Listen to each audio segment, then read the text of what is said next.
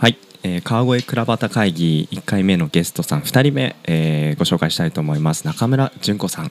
はい。はじめまして、はい、はじめまして。よろしくお願いします。もう僕と中村純子さんも本当の初めましてで、はい。えー、と今これラジオ撮り始めてますけど、はい。5分くらい前に 初対面で初めましてという感じなので、はい。なので僕もラジオのリスナーの皆さんと全く同じ状況なので、はい。ぜひちょっとあの自己紹介というか今どんな活動をされてるのか、はい。そもそも川越との接点みたいなところに少しお聞きできたらなと思うんですけども、はい。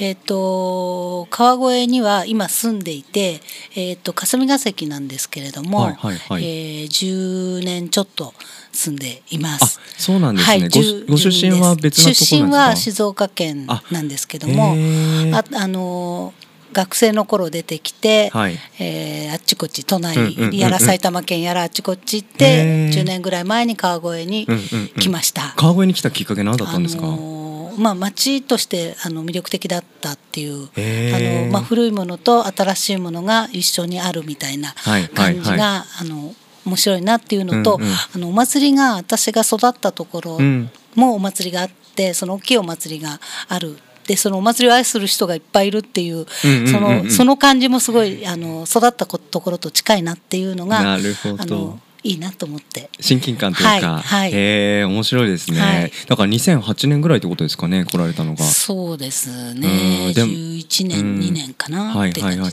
でもここ数年というか、まあこのエイティさんはじめこの大工町はいも、あとはい。鈴の屋さんとか、はい。グリーンコーヒーさんも入ってたりとか、このあたりすごい今目まぐるしくね変わってて面白いですよね。そうですね。うん、そんな中で、まあ、はい。今回川越倉端会議に、あのはい。来ていただいてありがとうございますはい。ありがとうございます。なんですけど今回どんなお話というか普段どんな活動をされて、はい。えっ、と私あのーえっ、と川越市駅の近くにえっ、とまあギャラリーというかアートスペースルリロというのを、えー4日5日前に、えーオープンしたばっかりなんですけども、10うん。えー2月の15日オープンで、はい。あのーえっ、と展示、えー、と作家の作品の展示とそれと今まだ、えー、とオープンしたてで今回はあの作家の作品のた展示のみしてるんですけれども、まあ、ゆくゆくはあの教室とかあと,、えー、とちょっとしたあのそのスペースの中で、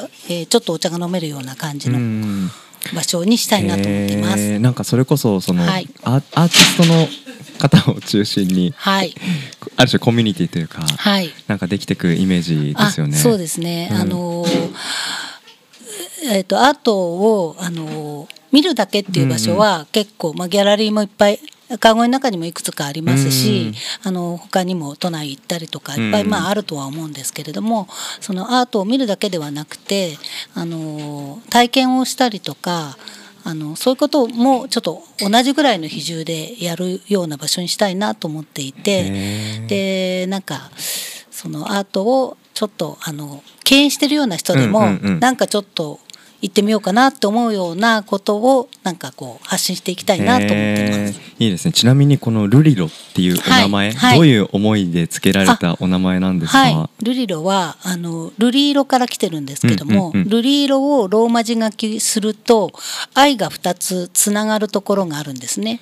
ルリの「い」と色の「い」で愛愛ってあのつながるので。あはいはいははいい。でその愛をうん一つに重ねてしまって、ルリロっていううんまあ造語なんですけども、はい。なるほどででつけました。あル,、の、うんはい。ルリ色をじゃあその選ぶところに少しこだわりが。そうですね。あの瑠璃色じゃなくてもよかったんで、色にもともとすごく興味があったので。それであなんか色の名前がいいかなと思って、でその瑠璃色っていう色が、まあ、いろんな色が結構こう複雑に混ざってる色だったりとか、うん昔からすごく伝統的にある色だったりとか海外でもラピラズリーってちょっと、うん。あのこういい感じのイメージのある色だったのでそれであのそういう色に。いいですね。はい、でちょうどこんうローマ字で書いてみたら愛が2つ重なってて愛を重ねて一つにしてルリロってなんとなくちょっといいかなみたいな。うんうんうんうん。なるほど、、はい。やなんかあの僕川越でいろいろ思い浮かぶものがあって、はい。そのフリーペイフリーマガジンフリーペーパー、はいはい。あの川越プレミアムさん。で去年ぐらい出されたやつがあの瑠璃色でその表紙を飾っていた印象とかあとルルリっていう言葉はあの川越の小江戸ビールさんのあありますね。ね、ありますよね、はいだからそれになんか3つ目っていうような、はい。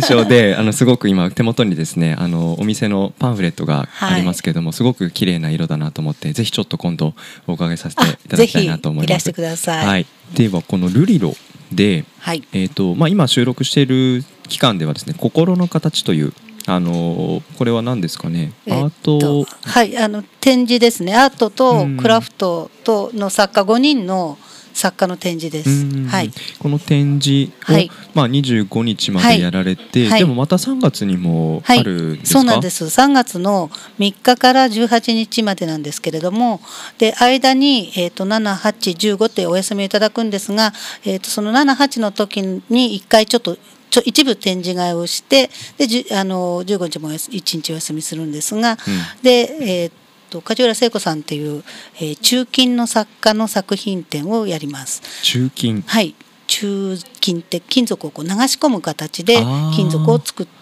る、まあ、彫刻とかうんあの作ってる方なんですけども、インドネシアに10年ぐらい行っていてで、えーっと戻ってきて6年ぐらい日本で活動をしていて去年1ヶ月ぐらいまたインドネシアに戻ったりしたのでそのインドネシアと日本との、まあ、行ったり来たりの、はい。あー中でうどんな作品がこう生まれてくるのかなっていうのをちょっとこう見てみたいねっていうことで今回お願いをして、うん。あの作品展をやることになりました。えーインドネシアと日本、はい。日本、はい川越。はい、そうです。川越とインドネシアってことですね。そうですね。いやーすごいグローバルな感じをはい川越から発信していくとはい。楽しみですね、はい。ありがとうございます、はい。これが期間があれそうなんです。あうん。えっと3月の3日から18日なんですけれども、うん。でえっとイベントを2つこの中でやる予定になってまして、ね。はい。3月の4日の1時から、えっとこの梶浦さんの、えー真鍮のアクセサリー作りをやります。で、あのちょっと真鍮をで作るところまではやらないんですけど、原型をデザインして作るっていう